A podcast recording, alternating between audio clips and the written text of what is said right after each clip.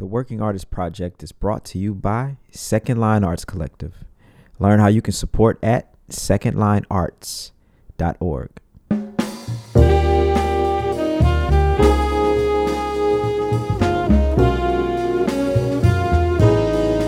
We're creating a platform for those who are curious, one that tells the story from the artist's perspective. Moments in time, captured from the innovators who are reshaping dance, music, theater, and the visual arts. This is the Working Artist Project. Good evening, ladies and gentlemen. Welcome to the Working Artist Project. Darrian, how you doing tonight? Yo, Gregory Agid, I'm happy, man. It's good to be back. You know where I'm at, bro? Where you- I'm in quarantine, bro. Are you in I don't know if you quarantine? knew that. Have you been Yeah, doing been- anything else for the last year and a half? Look, man, I was I was jet setting around this weekend, and um, you know, I got a little baby, so I'm just waiting on my my uh, PCR test before I can interact with my family. So I'm I'm stuck in my room practicing drums and stuff. Other than that, man, I'm doing great, man. That's awesome, What's up man. with you, man? What's up with you? You know, after after like 50 episodes together, I realized I don't have to introduce you when we when we start talking. Nah, everybody knows me, man. After Everybody knows me. after all these episodes, I'm always like, man, how do I introduce Darrian? It's like, wait, he doesn't need an introduction. He's Darrian Douglas. Come on. Yeah, bro. I'm the only one, babe. But look, speaking of introductions, man, let's get right to it. We got a special guest today, the one and only Darren Hoffman. And um, he is he I I don't even I guess he's a mogul, man. Honestly, you know, Greg, he he's a musician. He he builds apps. He teaches at the University of Miami. And we're gonna get into all Oh, he teaches at it. FSU. FSU. Hold on. Oh, I, I believe that's, Oh, how, that's how sorry. you that's how you get in trouble in Florida.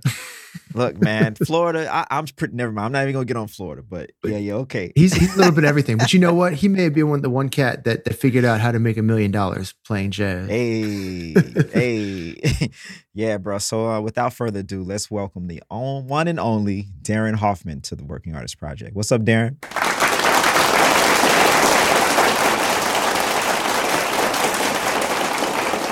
You like my, my claps in the box, bro? You, you go- okay, th- those weren't real people. Nah, man. Believe it or not, bro. Believe it or not, they're not real, man. Everybody. Not all my that. thousands of fans were showing up. Those are those are everyone's collective Instagram fans clapping at the same time. all 300 of them, man. But yeah, Darren, man. Can I, can I just go put on the record? I I absolutely have a net worth so far below one million dollars that I just need everybody on the internet to know that. Oh, you okay? Hey, don't let don't let Darren uh lie to y'all, bro. He's he's a billionaire. We all know it. So let let's let that just be what it is, man. Don't don't uh don't don't crap on your own blessings, Darren. How about that? Anyway, I can start with that. I feel like Look, man. I feel, well, hold on. We, we, we, we were talking for a second beforehand, and, and I gotta let you know my joke, man. So uh, so man, what's Oh, the difference God. between rock and jazz? What's the difference? Man, uh, jazz you play uh, a million chords for five people, and in in rock you play five chords for a million people. Ah, I need There a you go. I need to I need to cue that up for next time you tell one of your jokes. Nice.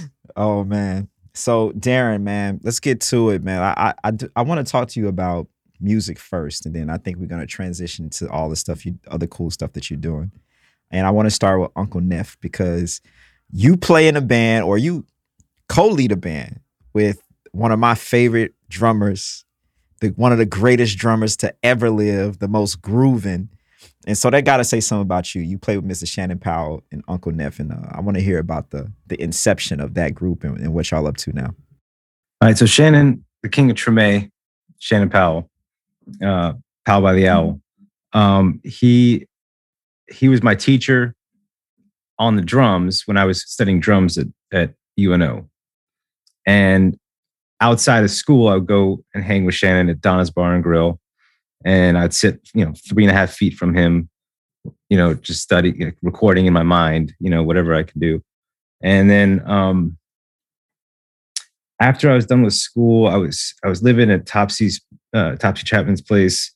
It, she has like a little efficiency on the side of her house that I, that I rented for a while, and um, you know I spent my teenage years playing the guitar, but then when I got bit by the jazz bug, it was like drums for you know from that point forward. So by the time we got to this moment, I want to say in 08 or 09, um, I had basically forgotten that I ever played the guitar, but I had one of my teenage guitars in my house and I had my amp and like, you know, I could, you know, so one day Shannon was over and I just like happened to just break out the guitar just for fun. And we played some blues for like six minutes. And he's like, man, we got to record. And I was like, I was like, yeah, bro. Okay, sure. Right. He's like, he, cause he was like, man, that shit sounds good, man. I was all right. So I was like, all right. So then fast forward eight years later or whatever, 2017, I come down to New Orleans for um, the memorial and second line for Mr. Charlie Sims from Donna's Bar and Grill. And um, I had just gotten back to playing guitar full time. And because I was writing an opera and I needed a noted instrument to write this opera. So I was like pulling out the guitar more and more. I was like, you know what? Let me go hard on guitar for a little bit. And I wanted to, I wanted to start. Actually, I think I was going to start my own solo project. And I was like, let me get Shannon on a few tracks. So I've always been a fan of the guitar drum duo thing. I always found myself in when I did play guitar as a teenager and like early 20s, I was like, you know, always doing guitar drum duo stuff. So I love the White Stripes and other things like that. So um basically I was like, Shannon, just you and me in the sh- in the studio, do just four songs. I I'll I'll have it ready. We'll just play some blueses and like just have some fun with it, right? Um, I think we lost you, Darrian. Did, did we did we lose him? Absolutely not.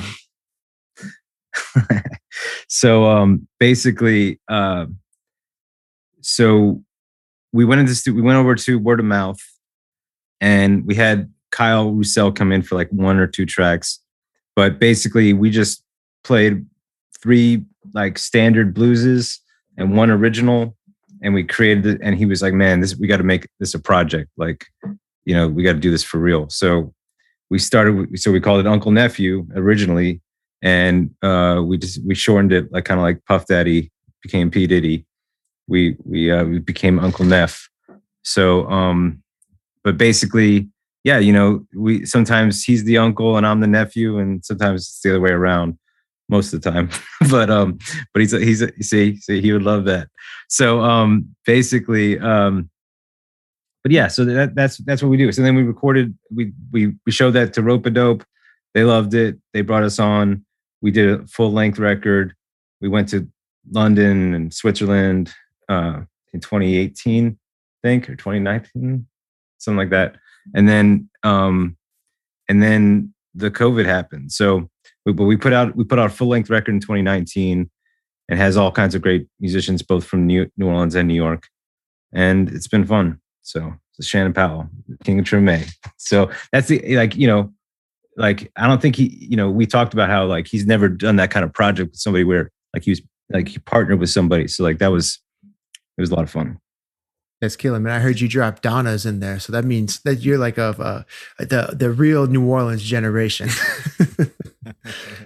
Well, I, I I moved to New Orleans right right after the storm. I was actually visiting New Orleans um, right as the storm was approaching. I got to New Orleans August twenty fifth or something like that. Basically, the, the, the Thursday before the Sunday of Katrina, and I was visiting my friend living in Lafitte, who, who was living at Lafitte Village in at UNO because he just become a, a student, graduate student at UNO. And I was just like, okay, I'm coming, I'm coming to study music formally in New Orleans. Let me check this place out. I was living in Tallahassee, but I was doing my undergraduate in film school. And then I was like getting ready to study music in New Orleans. And uh, woke up Saturday morning and we saw the track had shifted from Tallahassee to New Orleans. And I was like, I knocked on my friend's door. I was like, yo, it's time for us to go.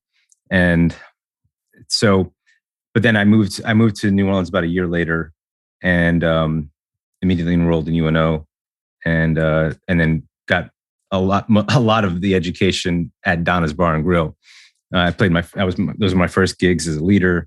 You know, it's, it was the gym. So Yeah, see, Uh-huh. see, see, cats don't really know Greg. You know, that's that's that's where I learned that I, I couldn't really play. That's the was at the Donna's, edu- man. edu- education right there, man. Got that education, Yeah, so wait, hey, so Darren, so like you know, man, there's New Orleans is uh, when I talk about New Orleans to cats from out of town, you know, I feel like there's a couple treasures of this city. Uh, you know, you got the food, you got the music, but you know, I would consider Shannon Powell to be one of the treasures of this city. And I was wondering if you could speak a, a little bit about Shannon's musicianship and what makes him such a great uh, musician to play with. Um, somebody, uh, one of my other teachers, he said, playing with Shannon's like driving a Cadillac. You know, it's like you know that the groove will be provided.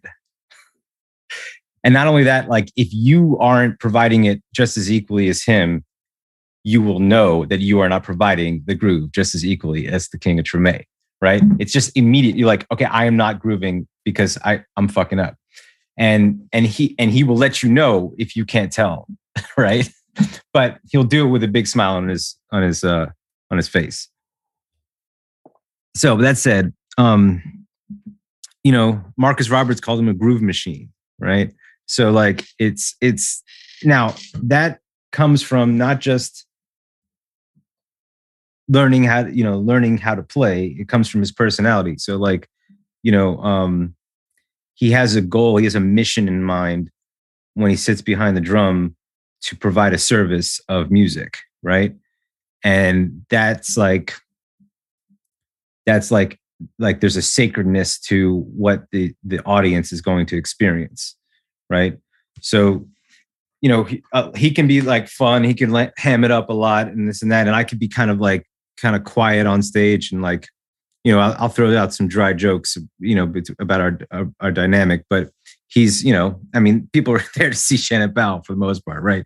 So um but uh what we both kind of like i think always agree upon is that whether or not it's fun or it's rock and roll or it's blues or it's jazz or whatever it's got to have like it's got to be so grooving that that everybody in the room is feeling it right? And not heady that it's as he would always quote uh, danny barker right? So danny barker being like the the kind of the godfather of the the revival of traditional jazz that taught um, Shannon and Herlin and and everybody else, right? Um, but we always talk about how we don't want to play things that are too hip, right? In other words, we want to keep it hip and like you know, but you don't want to be too hip because too hips make an ass, right? So if you get all hot, like heady or like like feathery, and you're not, you don't have the the nuts and guts, right? Then like you might you're getting kind of too you know so in that sense we want to make sure that these that that it has more of a feeling than like a, a thought process. And that's kind of where we we intersect with Uncle Nef. Because we could play one four five all day. But like when you have that that power that that shannon brings you know it's it's worth doing it you know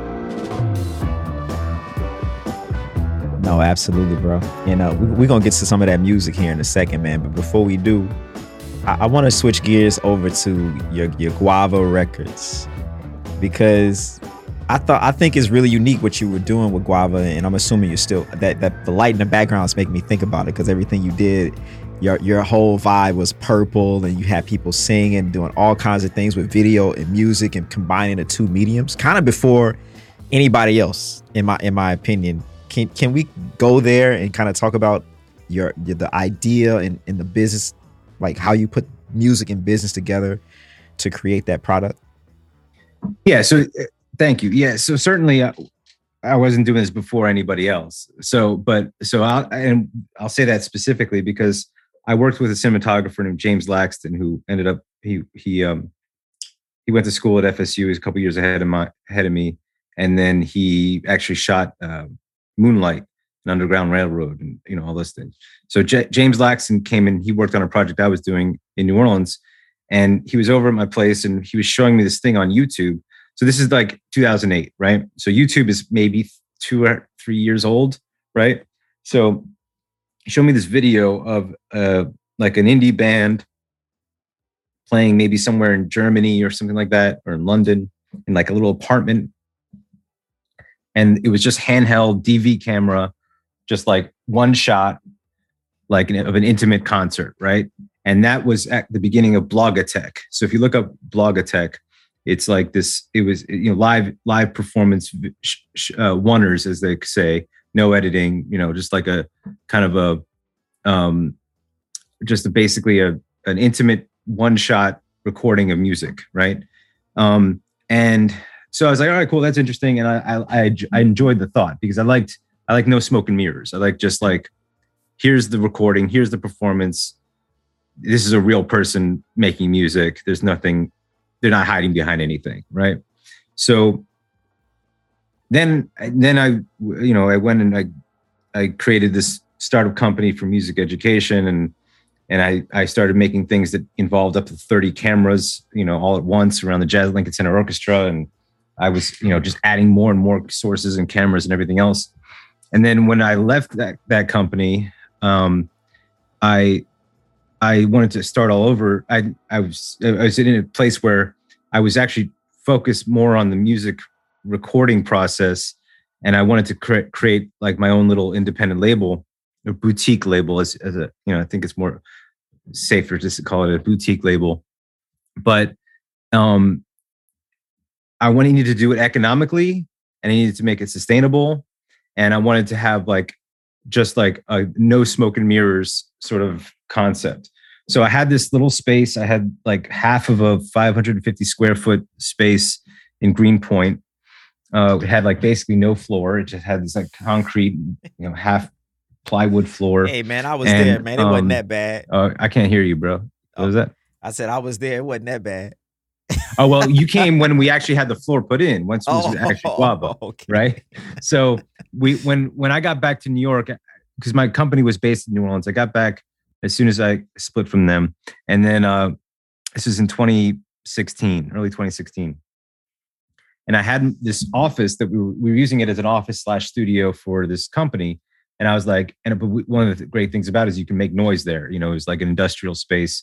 It was meant for rehearsal, mostly rehearsal units, but you you had made like an ad hoc uh, recording space and just kind of cross your fingers. Some band's not going to light up their Marshall full stack like right at right when you hit record on your like little indie like acoustic ukulele uh, recording, right? So like the idea being it was not an ideal space, but it's in Brooklyn. This this was huge. This was like a massive space in Brooklyn. Um, you know, in 2016 for the rent, especially, right? So you know, no heat in the hallway, no heat in the bathroom. It was it was a, it was a mess. But what we did is, all right, you know what? Let's put a two two year lease on this place. We'll rent out we'll rent out time at, at, at night when you know the after work crowd is coming in and they're playing you know their loud rock bands just for fun and getting drunk or whatever so like, but we'll record during the daytime, right? So okay, so now I know I have about eight hours of time when most of the time the the, the building's kind of quiet, right?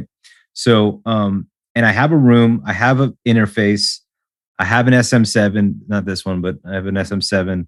Um, we I, mean, I partnered up with Parker McAllister. We brought in a, a baby grand piano. We so we had a great piano, and um, I was like, okay, what could be sustainable?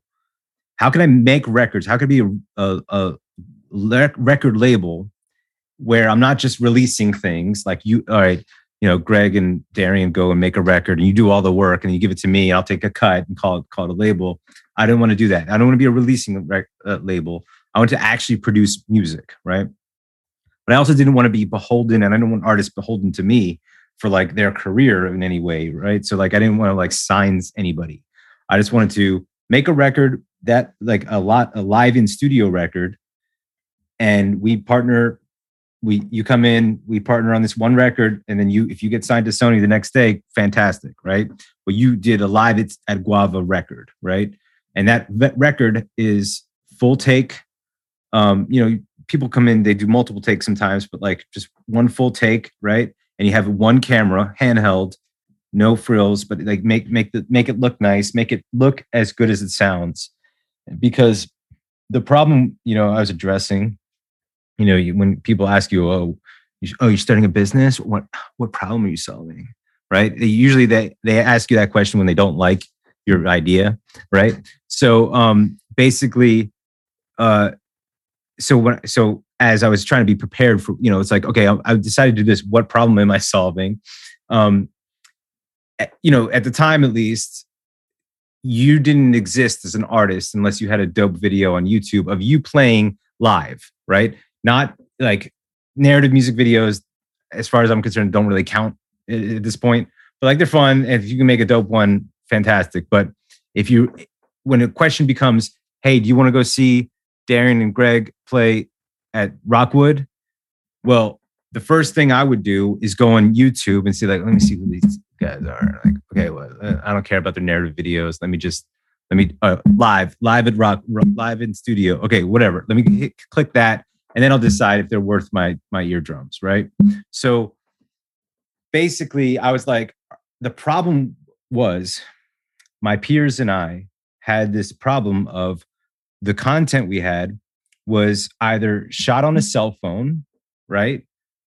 You know, with you know, or it had great sound but shitty video if you really were lucky, right? But if it was too loud, you're not going to get good sound or you had great video, somebody was shooting a DSLR, crappy sound, right? For whatever reason, and even when you tried to record on the board and you paid the guy for the board audio, and then he was like, "Oh, I forgot to put in the card," and it's just like it didn't, and you and you already paid for the DSLR camera, and you're like, "Oh, what?" You know, all these different problems. I was like, okay, if somebody comes to record with me, they can feel safe that it's going to look good and it's going to sound great, and that's and as long as I can keep that consistency then we we we narrow the scope of the production to one day. Artists come in they have to do full takes. I'm not going to edit nothing right? But i want to be able to mix this and everybody has to play um you have to actually be playing an instrument. Like nobody comes in with like a laptop and just starts going right? So like we do we did have like a drum machine but the drum machine playing with like you know a real electric guitar and bass or whatever. But humans playing the music full takes um and and and and and record it in a way so that I can mix it efficiently as well, right? So um, that allows me to to put in an, an amount of value that's in you know in partnership with the artist, so that we are actually having sort of a an equal partnership on this one production. So, so man, one of the, one of the words you kept using was sustainable, and, and I was wondering, man, if you, you would maybe kind of dig into like how, how, you know, it, it seems like just uh, right off the bat, it seems like a very ambitious goal to get a, a little space in Brooklyn and, and record bands and, and keep that going. And so how, how did you financially um, keep that dream going? Well, so what we did is we, like I was saying, we, we would have to rent the space out at night to other bands. So like it was already kind of useless time to us anyway because as soon as somebody lights up a bass amp next door, I, we, we can't record our you know one shot acoustic acoustic ish recordings, right? Um, so we rented out the space at night. That subsidized the amount of money we were spending on the space, right? Um, but in a and then you know we we, diversify our incomes. You know, like you know, a, is, is Parker McAllister. If you guys you know Parker, right? Parker, um, he's like you know top call bass player in the city, um, and so we subsidize the actual you know business of it. But the idea is that if we get if you can get the um, if you can get the unit the cost per unit down as far as you can, right? Then it doesn't have to actually make any money if it's almost costing you nothing to create it right? So if we're all doing things to bring in uh like you know our incomes like i'm a producer i produce all kinds of different mediums um i'm you know doing music stuff doing film stuff doing tech stuff Um, and I, but if my goal is not necessarily to make money off of records, but it's to create records consistently. And then if we do make our money, then it's equitable, right? So um, the idea is that what I was doing is I was investing in the early careers of artists that I believe in, right?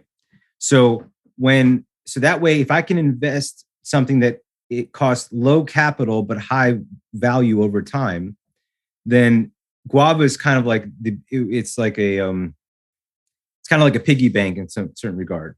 Like one of our artists, they recorded us with us in February, right before COVID, 2020, and then she, uh, Linda Diaz, and then she won the Tiny Desk um, uh, competition for 2020, the COVID one, right? And you know, she so then she elevates in her status, and then people. So what what happens is is that the problem I'm trying to solve is not necessarily to make money with the stuff, but it's to excuse me, it's it's to create quality content of value so that me and my peers can help elevate one another uh, collectively right Absolutely. That's Absolutely. beautiful. so That's so killing. Look, eh, Darren, now dig this, Greg and Darren. So Darren skimmed over this whole thing. He left his company and he was dealing with Jazz and Lincoln Center. So, so I- I- Jazz and Lincoln Center just tells me already that you're you're on a high level. Whatever you're doing, you're doing it on the highest level to even be in that crowd, right? But what the most more interesting thing I do want to talk about because I think this will help every listener is you created something and then you had to let it go or you left or whatever happened, right? You split. That's hard to do, especially when you created it. And and I know because I saw you putting the energy into it. Can we kind of, you know, I don't want we don't need details, but I just kind of want to like talk about how when it's time to leave, you know what I mean? Because we were talking earlier, I was telling Yeah, you I, I I've been fired from every band. At some point, it's time to roll out. How do you handle that? Uh, well, you know, it's I. Every crisis is an opportunity, right? Um, so in there's a in the Chinese dialect, there's the word for crisis and opportunity. Both have the character that would equate to the concept of chance, right? So, and I had a student of mine try to clarify this to me because, like, when I was took a sociology class in in in um at FSU my senior year. Teacher put up a board on the board the word for opportunity in in a Chinese dialect, and and um and I was like, you know, I looked it up later, like over the years, and it's like, well, it's not exact. So my I had one of my students at FSU clarify this for me. So, but the the cultural like um perspective from the way he described it to me is that opportunity and crisis are one and the same, right? So um I also like reread that section. I had already read the Steve Jobs biography twice. So like I I went back to that one section when he left his company, when he split the first time.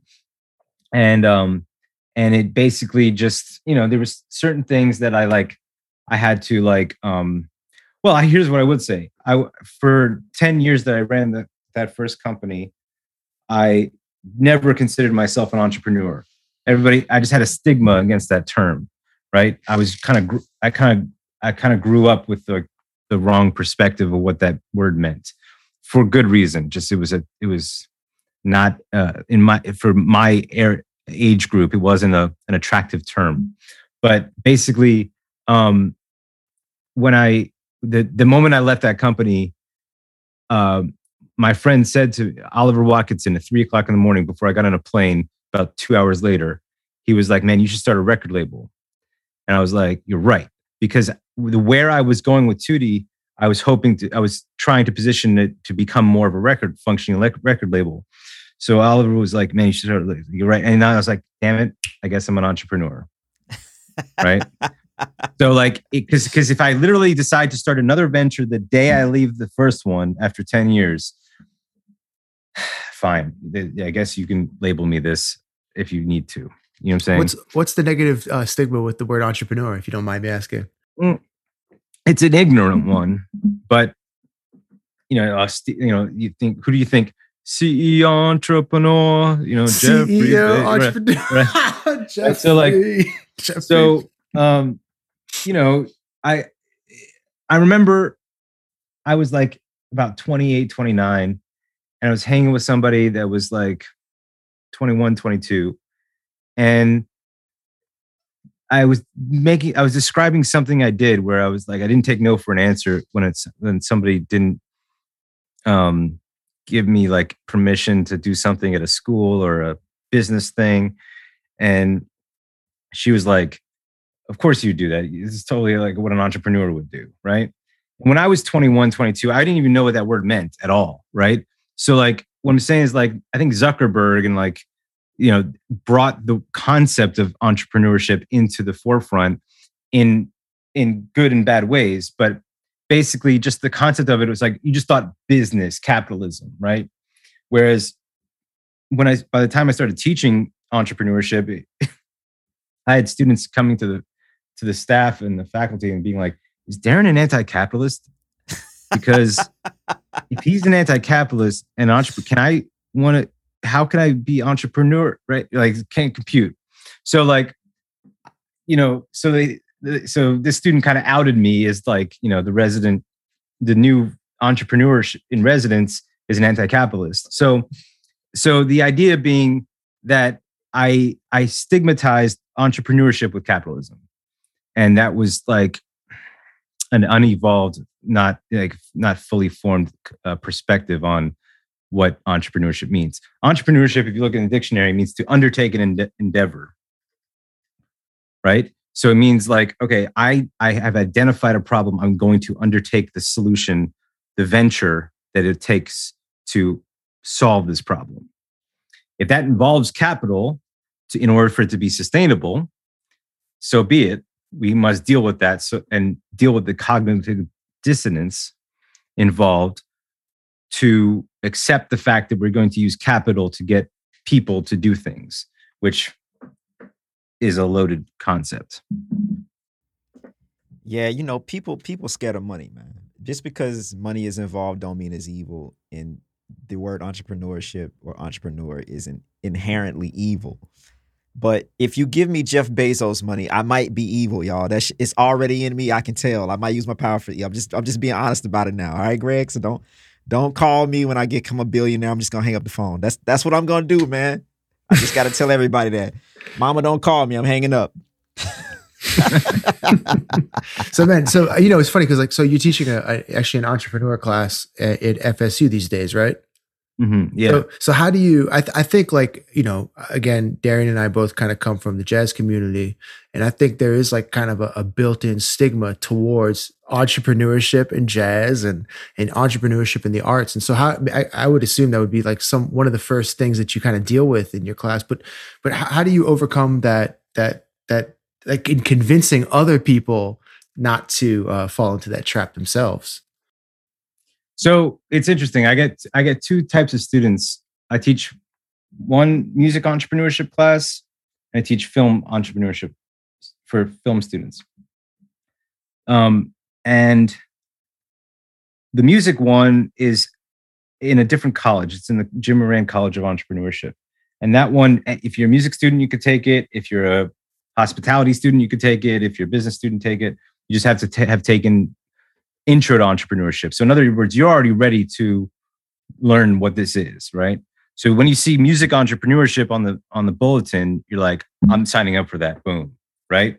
So I don't I don't really have too many people like that have the stigma about entrepreneurship in that class, right? I have musicians that are like, there's a very few out of this, you know, FSU College of Music is 1,200 people, but we have, uh, you know, so we have a certain number of students that come to take this class outside of the College of Music, which is great. But and then the film students, though, that's a conservative. It's a conservatory model. It's not actually a conservatory, but it's it's a very tight, um, uh, smaller college, and they are there to learn film, and and that, that's what they signed up for. So they they're a little bit more resistant sometimes. So the, to answer your question is, I started with them in their first year. So the BFAs, I get them the first semester. They're they're mine. So I get to indoctrinate them from the beginning, and then the MFAs uh, the following semester. But what I do is I kind of trick them. I, I have a class called functional filmmaking, right? And through functional filmmaking, I teach the art of entrepreneurship within different types of creators that use film as a medium. So I start with Celia Rowlson-Hall. All right. So Celia Rowlson-Hall is a choreographer, filmmaker, um, performer. And we look at her career from her earlier works through, she made it one film for 50 bucks. It was fantastic. It's three and a half minutes called The Audition. Highly recommend everybody check that out. And that got Vimeo staff pick when it came out. I want to say it was 2014 or something like that. Uh, 2013, maybe maybe earlier. I don't know. And then then she built a, a you know a, a niche audience. She then created a Kickstarter for a feature film where she raised fifty thousand dollars to make this movie called Ma, which is a fantastic film. Uh, it's a silent film. It's amazing. And and since then, she's basically been in demand for for uh, all kinds of different projects. She she's a, a true uh, you know now she's becoming she's been working in um, permaculture and um, all kinds of different things so like she um, the the what i do is i i give we study we we look at the, the careers of creators and how they started out functioning as entrepreneurs whether or not they identified as one and we also and of course our uh, you know, kind of like a big brother to me. Uh, well, when I was in film school, Barry Jenkins, he's a graduate of the FSU Film School. So we look at his student work, we look at how he then created an independent project and then became, you know, uh, Barry Jenkins, the you know uh, Oscar-winning films, right? So the idea is watching the the the trajectory of artists. I could basically you you tell me an artist, a musician, whoever, and I can, for the most part, try to find a, th- a thread of their entrepreneurship mindset from creating smaller works leading to bigger ones. You know, so that's the kind of general concept. Yeah, bro. You know, I, it, first of all, I want to applaud y'all over there at the university for giving people the entire education because uh, Greg knows this. I get on here and I'll be like, don't go to college. It's a waste of time. But if you're going to learn what you're teaching, go to college. And but otherwise don't. And that's just, you know, it's not for fucking music. That's dumb. Like don't pay nobody to teach you to play your horn. It's stupid. And I, I realize y'all can both y'all work for university, so y'all can't um, say anything right now, but I'll say it for you. Don't do it, y'all. But um, Darren, I, I want to move on to this to this app that that you just that you guys created. Uh, I'm not sure who's all on your team. Maybe you created it by yourself. Definitely not. Okay. um, um so we we so we were talking about Tutti dynamics earlier. This company I started depends on when you started counting, but I started working on it in 2006 in earnest. And um and by and around 2016 I I split from the company I kept working freelance with them. One of Tutti's biggest partners and clients is Jazz at Lincoln Center. So I still free, I still worked as the producer for the projects we did at Jazz Lincoln Center. Um, but about right before, shortly before I left, we um, we we took a version of what we were creating, and um, we created an audio only version of it. So the the the Tutti dynamic software was an audio and video platform, interactive video, interactive audio. You can select who you want to see and when. So, you know, isolate the instruments, mix it, pan it, slow it down, loop it, sheet music, everything, right? And in terms of business, though, in truth, it wasn't as sustainable because it was so expensive to create so many so much content that would work on this system. It was too complex in a certain regard. So what we what we decided was um how can we like boil this down so that it would become a better business model and at the same time uh, christian scott was looking for somebody to help him create something that he something similar in his mind. And so we we it was like the timing was perfect. So we met at a coffee shop. We you know we talked about what our plans were and he talked about his his plans. So we created the first of these of these audio only versions of Tutti uh, called Stretch Music. So it was his album Stretch Music, and um, and that was the first official release as, of the Tutti music player as an audio only version, right? And it's a standalone app as opposed to like a single portal where you have to download a library and do all kinds of other things. And then um, we, I we were planning to then open it up so that we had more, you know, replicate that release with different artists and have that become the new standard for how to release your album as an app. Of course, I split from the company. Then, after a few years of kind of doing some freelance stuff along with them, it was time for them to sunset the uh, the the platform because they didn't want to keep paying for the what it took to keep it up. So uh, the, the the code kind of got old, and you know it still still works, but it got a little clunk, clunky. And um, eventually, I reacquired the the intellectual property to this to this platform, and uh, last year, and then we created uh, a new a new platform called Myxstem. So M Y X S T E M Myxstem so it's a system for mixing stems. And what you do is you you load up your stems um, into into our system. You send them over to us. We we wrap it up. We package it as an offering to native on the app stores for Android and iOS. And you basically say, okay, you know, if you guys have a record, you know, you know, Darrian and the Cool Kids, and you guys have your like album, like Greg's The Life of the Party, right? I so love like, it.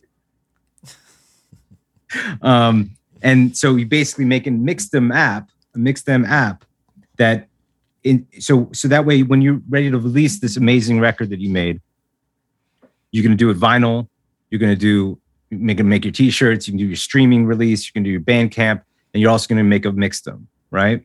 And that way people can download download tracks, they can they can mix the music, they can loop different sections, and then they can they can mute out Darrian's drum set and play along with the band, and then you know share that with their friends and whatnot. So, so that's the uh, that's the long and that's the long and the long of it. I think that's crazy. So, so you guys, you all are providing the service to create apps for CD releases. Uh, but is the app? Uh, do you have like all of the CDs listed through your app, or how exactly does that work? Well, we, we have links. We have links to where you can get the library of the rest. But what, but the app itself, what's the beauty of it? It's kind of counterintuitive, is that it's its own app, right? So instead of like down, you know, going in and like shopping for different records within a library of like a, you know, had, lots of different apps did that. The old Tutti music player did that. We had a library, and you make in-app purchases, but then you're then you're like entering credit cards, and you have to like call out to another server what's beautiful about this is that it's like you would have like you know if you get if we were able to get catalog music right? We get nirvana's nevermind. That would be one Myxstem app or you get nirvana in utero. That would be in Myxstem app right? They'd be next to each other right? So um, that way you can offload them one by one and apple you know google servers are serving it up to you. But the idea is that um, yeah you if you were to go in and just type in Myxstem you'll be able to see all the different apps like on on the app store, right? So, are you guys exactly. are you all working yeah. to get like catalog of things like Nirvana, and or are you just working with like yeah. freelance artists and things like that? Is that the goal? uh, I mean, we we want to make a standard, right?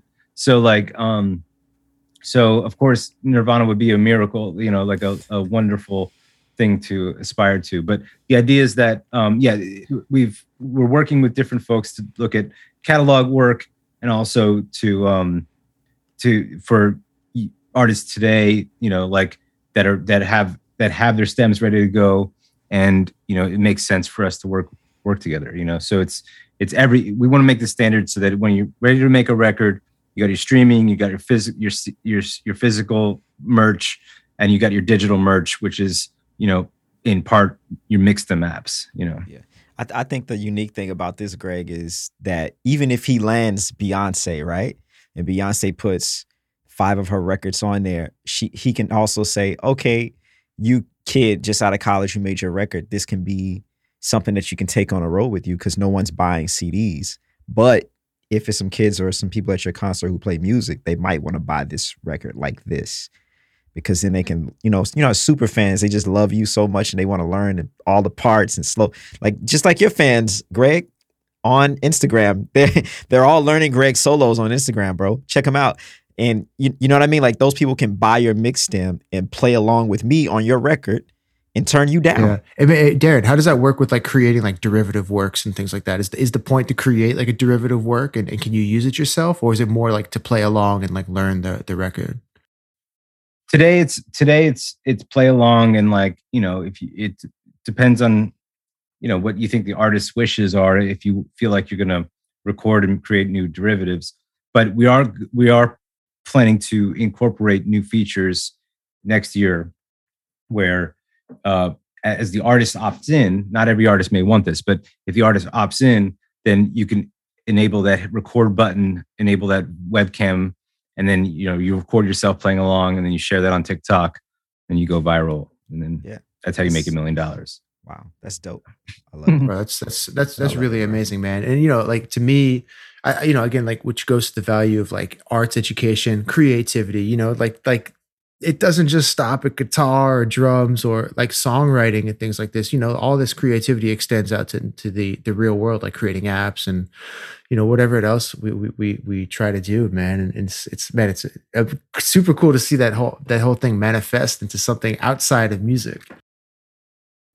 Man, I'm sitting here thinking, and I'm like, yo, this if if I taught at a university, then I would make my Myxstem mandatory.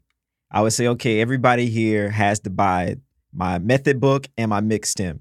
Because like you that's powerful, man. And not even trying to make money, but it's just like if you want to be good, you got to learn how to play with the cats that I play with. And I think that, you know, like when you're young, you're trying to learn. there's to no play. substitute for for playing along with the best in the world Yes, So there's, there isn't. that's that's the first thing i discovered when i got to new orleans yeah, like there's no substitute for actually playing along with this person it's not, bro. This is this is dope, man. I think I think it's gonna be huge. you Yo, know? Darren, do you do the coding yourself, or how, how involved absolutely not no definitely not uh, I I I decided in eight like I don't know. The minute I learned what coding was, I decided I was not going to make that my Mm. career. And also three dimensional animation. Those two things, I was like, that's my. I'm going to nope on So- those things. And I did that when I was so a as a, teenager. as a as a creative, like who someone who's like you know I, has a wonderful idea like yourself and is looking to get into like a space of creating an app or some other medium maybe that you're not so familiar with like the technical details on how to execute. Like how, how do you go about building a team and and and making that dream come true? Well, let me just say, I wish I did learn to code, but I also am glad I didn't, if that makes any sense. Right? In other words, um, I can see where the reason why I decided I would not code and I would not do 3D animation is because I knew that that was a rabbit hole that I might go down and only code, not necessarily make my own products, right? Or I would only do a 3D animation and not necessarily tell my own stories, right? So I that, but that's not to say that you shouldn't do that. Like I know how to do a lot of things outside of music that aren't, um, you know, that that I can can become rabbit holes, lucrative rabbit holes, right? But rabbit holes nonetheless. So my thing was I just asked questions. I was like, I have this idea. I thought it was a nonprofit. So I had this idea, and you just need to go and find people like who can help, who helps people start nonprofits. And actually, there was a a waiter at Snug Harbor that I saw her picture in uh, 40 under 40 from the Gambit, and she she was notable because she was working in a nonprofit that helped people start businesses, right? So I was like, "Yo, hey, uh, can you help me with this thing?" And then I went to her office to her nonprofit that she worked for, and um, but then I met the president of the Louisiana Association for Nonprofit Organizations, and she's like, "You need to get out of my office because there's too much potential for profit." Huh. I was like, okay, fine. She's like, you need to go to like an incubator, right? So my friend went and found me a, a, a program called the from Allan Houston. You all know Allan Houston is the yeah. basketball player. Yep, Um, absolutely.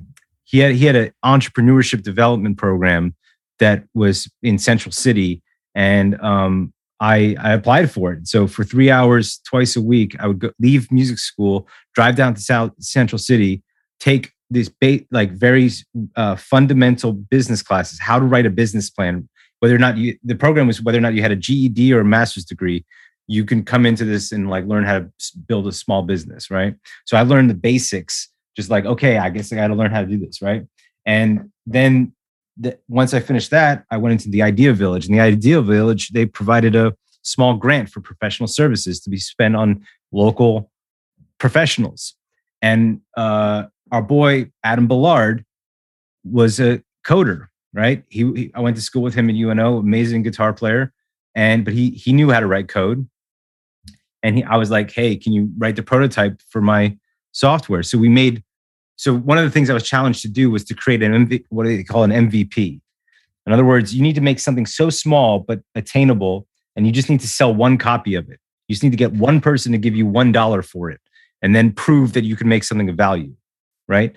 So we created this thing called Super Looper. So it was the first, it was like the first year of the App Store. And um, we made what I think was the first app to come out of New Orleans from a company, um, like an official startup um, called Super Looper. It took it, you know, back then you had an iPod library. So you take a song out of your iPod library and then you loop in and out, and you could go down to the hundreds of a second and get a perfect loop so that you can transcribe your thing for class. So like after I left UNO, the next year, uh, our boy LaQuay brought in his iPhone with the Super Looper app and would do a uh, transcription using like just that one chorus that he transcribed, right? So that proved that helped me prove my traction, prove that to people with more money and more resources that uh, I wasn't like you know bullshitting around, right? So the idea from there was okay, I make an MVP, then you got then you go- and look for more resources and ask more where's the next where's the next? And you find people that help you. And you know i learned the lesson of ask for help right? And you look you gotta if you and my first boss in miami he said if you want to do anything you got to be an expert at everything right? So i had to while i didn't write code myself i did a lot of 2d animation and different uh, process you know, system design uh, for post production and music and in film. So i understood how to think linearly so what I what I did develop through this process was basically how to project manage, how to understand what a coder is up against, um, so that like I can make sure we use time wisely and don't go in the wrong directions too much, and prototype, test, iterate, all these different things. So anyway, this is again a long answer to a short question, but um, I would just say ask questions, and like at this point, there isn't really an excuse to not at least know about something whether or not you know mm-hmm. everything about it you should at mm-hmm. least be able to find a way to get a bird's eye view of all the different things that will go into what it takes for you to do the thing you want to do you know And I love the idea of like just building something small to prove that you can get some traction. Then you're moving up the ladder from that point. Hell yeah, 100%. man. That's me and me and Greg been doing that for the last almost six years with. with When is this ladder going to end? Second, second line arts collective, bro. But listen, Darren, man, uh, I want to play. I, you know, speaking of your app, I want to play one of the songs from your app, and cats can um they they can go get the app now if they have an iOS Yeah. device. No, yeah yeah absolutely just um, search on the app store Uncle Nef n-e-f uh, it's Uncle Nef originals is the name of the app um, and there's two mixes there's two remixes on that uh, at the at the end of them that aren't released on spotify and apple those were remixed by uh, the great charles burchell or black samurai if you will So, My man, um, keeping it in the family. I Charles, love that. man. Yeah, Charles, Charles, Charles was on the show. He's been on the show. I think he was on it before Greg. Man, is he still out in, but, in uh, Italy? Yeah, He- uh, still he's out very there. much in Italy Man. yeah Yeah. doing his thing So let's let's dig this one. This is called "That Was That." Uncle Nef, right here, coming at you.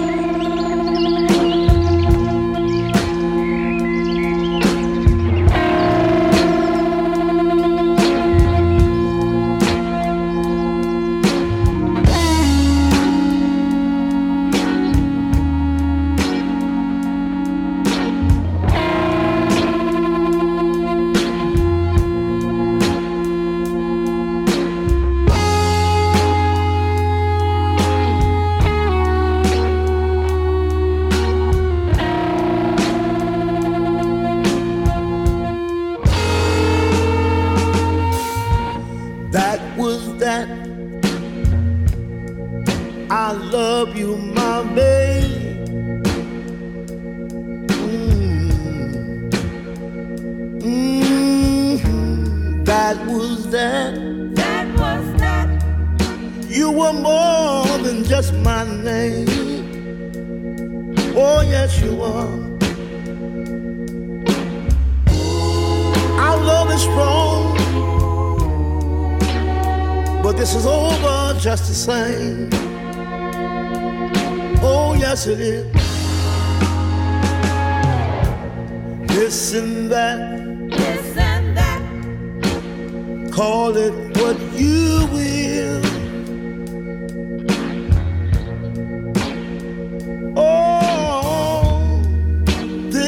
That This and that. ain't nothing but a thrill. Yeah.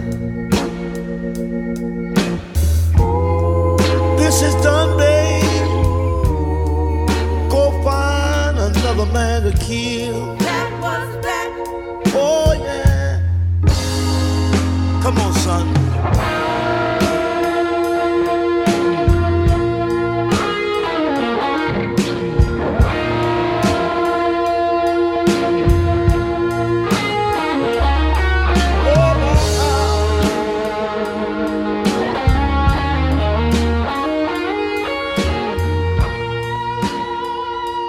I don't want to give them too much of it, Darren. I don't want to give them too much of it. They got to go download that app. You can play along with Uncle Nef, Shannon Powell, the great Shannon Powell, King of Treme, and uh, Mr. Darren Hoffman. Darren, you need to get you a stage name, bro. We got we got to come up with you a stage name, bro. The Mighty Hoff. But Shannon calls me the Hoff. That's Shannon Oh, and her. the Hoff. All right, I'm Or with it. Hoff, just Hoff. Hoff. Okay, okay, I'm with it.